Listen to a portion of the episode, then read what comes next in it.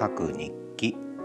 Listen carefree Listen carefree 声で書く日記。10月12日木曜日、えー、まずは藤井聡太さん。将棋ですね、えー、八冠。おめでとうございます。というかもう八冠達成なんていうのはもうありえないことしかもこの年齢で史上最年少。まあ羽生善治さんが出てきた時も衝撃だったんですが。でちょうど谷川さんですね。が私とほぼ同世代。で羽生さんは私よりちょっと下ということでもうね次の世代に全て任せていいぐらいな気持ちになりましたが藤井聡太さん。ね21歳で八冠制覇ですよ。すごいですね。まあ大谷君大谷さんね翔平さんの活躍も異次元ですけども本当にもう世間が驚かなくなってしまったというねあまりにも普通になっちゃったというか感覚が麻痺しちゃったんじゃないかと思うんですがもうこれはすごいことですね。えー、とにかく八冠、えーこれを崩す人はいつどんな風に出てくるのかしばらく続きそうですね。藤井八冠時代。まあそんなことで王座戦も終わりました。今竜王戦。でも竜王戦もこれ防衛しそうですしね。しばらく続きますね。まあそんな話題。でスポーツ観戦も終わり将棋観戦も終わってしまいました。のでしばらくないですね。何か、えー、ないのでまあ小説読んだりえー、映画見たり本読んだりしながら過ごそうかなと、まあ、あとはポッドキャストですね やりながら過ごそうかなと思ってます。ということでポッドキャスト界隈ですがなぜかちょっと映画ネタが流行ってるんですかね。えー、トラックバックが飛んできましたけど言及がないトラックバックというのを、えー、いただきましてありがとうございました。えー、っとはい映画ネタね、映画話聞くのはやっぱ面白いですね。どんな人がどんな映画見てたかだけでも聞いてると楽しいなと思いますけどね。えー、そんなことで私の Listen to Movies も、えー、ちょっと2つほどまた思いついちゃったので思い出しちゃったので喋ろうかななんて思ってます。それと、まあ、ポッドキャスト界隈はそれぐらいですかね。ちょっと本の話もする方が出てきたのかな。とにかく映画ネタが増えましたね、いきなりね。はい。それから、あ一つちょっと昨日の夜かな、訃報が入ったんですね、同級生。中学校時代の同級生の女性ですけどね、えー、まだ60歳なのに、えー、残念ですね。えー9日に亡くなって13日がお通夜でということで同級生のこれも女性ですけどから LINE が入りました。まあ少し中学校時代の思い出話をね、えー、することで、えー、まあ思い出に刻むことで何て言うのかな。まあ忍びたいと思うんですけども、まあ、その今回あの亡くなった方は、まあ、女性なんですけど中学校時代はほぼ一言も話したことがない、まあ、お互い気にはなってたと思うんですけど話したことはなくてね。でまあ今回連絡くれた人は仲良かったというか小学校の時からの付き合いがあったわけですけども、まあ、中学校当時その連絡くれた女性と亡くなった女性と、まあ、いわゆる昔でいう突っ張りですね、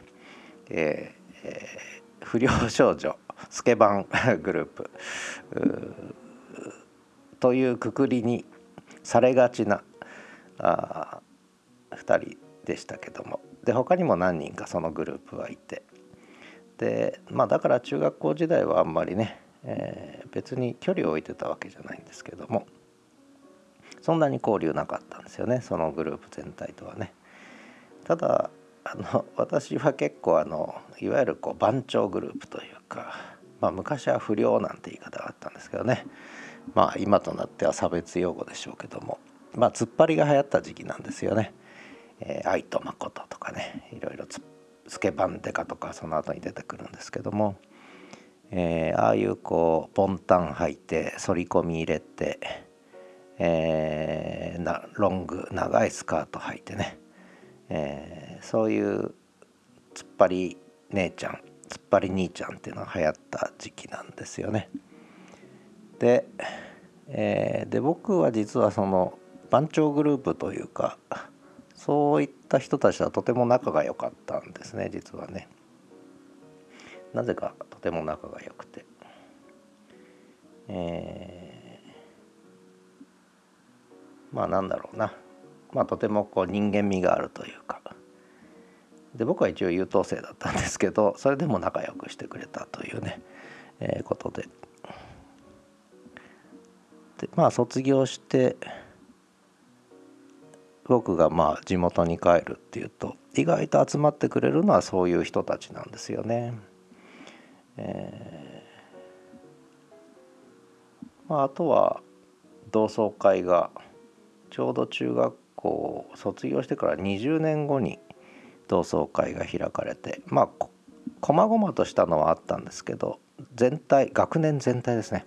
5クラスあったんですけど学年全体の同窓会っていうのが中学校卒業して20年後に開かれてでそれから4年おきに毎4年おきに開かれてで5クラスあったんで、えー、5回開かれてちょうど3 5 6歳の頃から52歳ぐらいまで開かれたんですね、えー、4年おきに。でその度にその今言った2人にはその時しか会わない基本的にはね。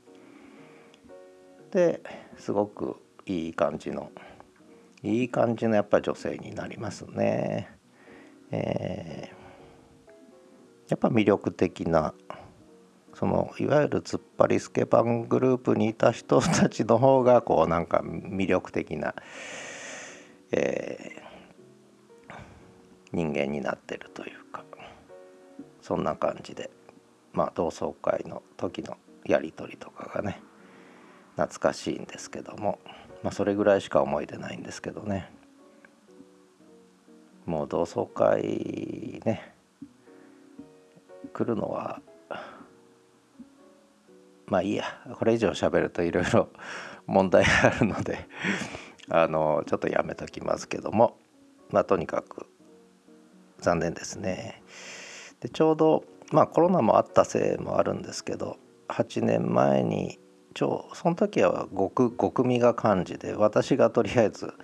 えー、一応代表という形で同窓会やってそれが最後になっちゃったんですけど学年全体の同窓会ね中学校の。でコロナがあって開いてなくて今年還暦の年なんで本当は今年あたり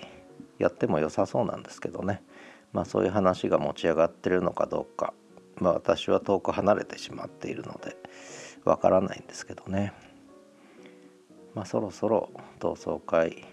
やろうかなんて話が出るのかもしれないし出ないのかもしれないし。まあいいですよねやっぱり中学校の。